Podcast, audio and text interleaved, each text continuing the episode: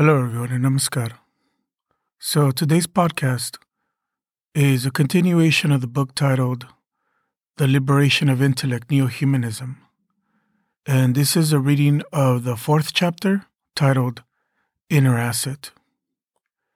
While discussing neo humanism, I said that study and rationalistic mentality are required to counteract geo sentiment, and a proto spiritualistic psychic structure is required to resist social sentiment. But geo sentiment and social sentiment, and the means of resisting them, are matters of the objective world.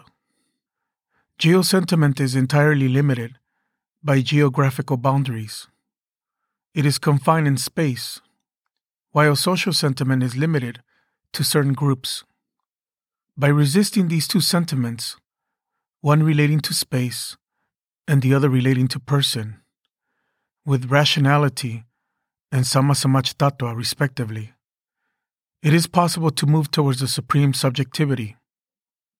So these two are completely associated with the external world. The movement of the inner life of humanity is entirely an internal affair, a matter of devotion, a path to the inner world with devotion as a cult, as a mission. In the world of rationalism, human beings do not attain anything of inner life, and in the realm of devotion, there is no ism that can establish humanity in the supreme spiritual stance.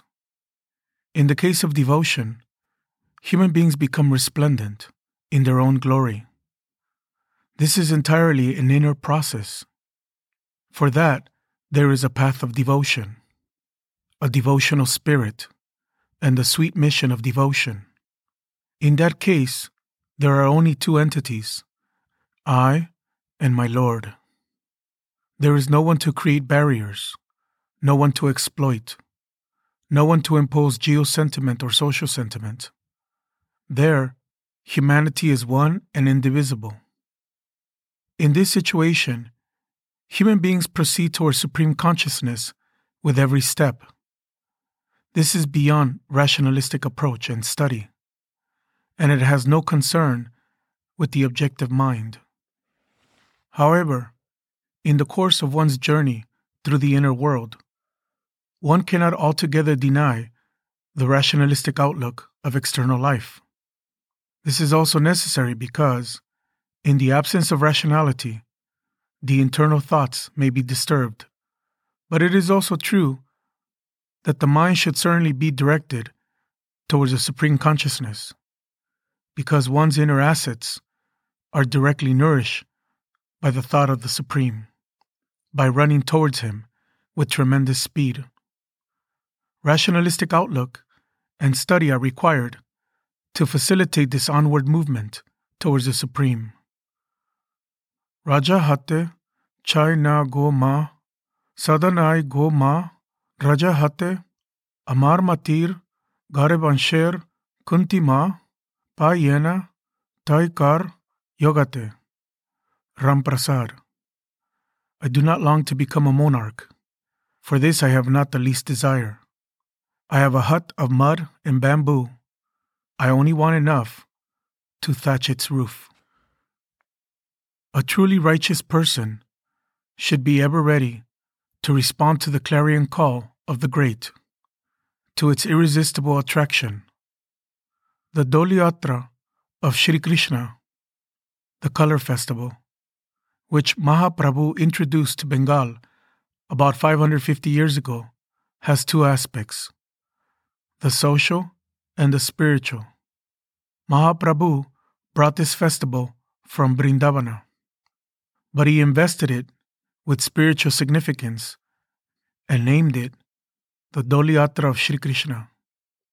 When human beings rush towards the Supreme, they may sometimes think, I am a sinner.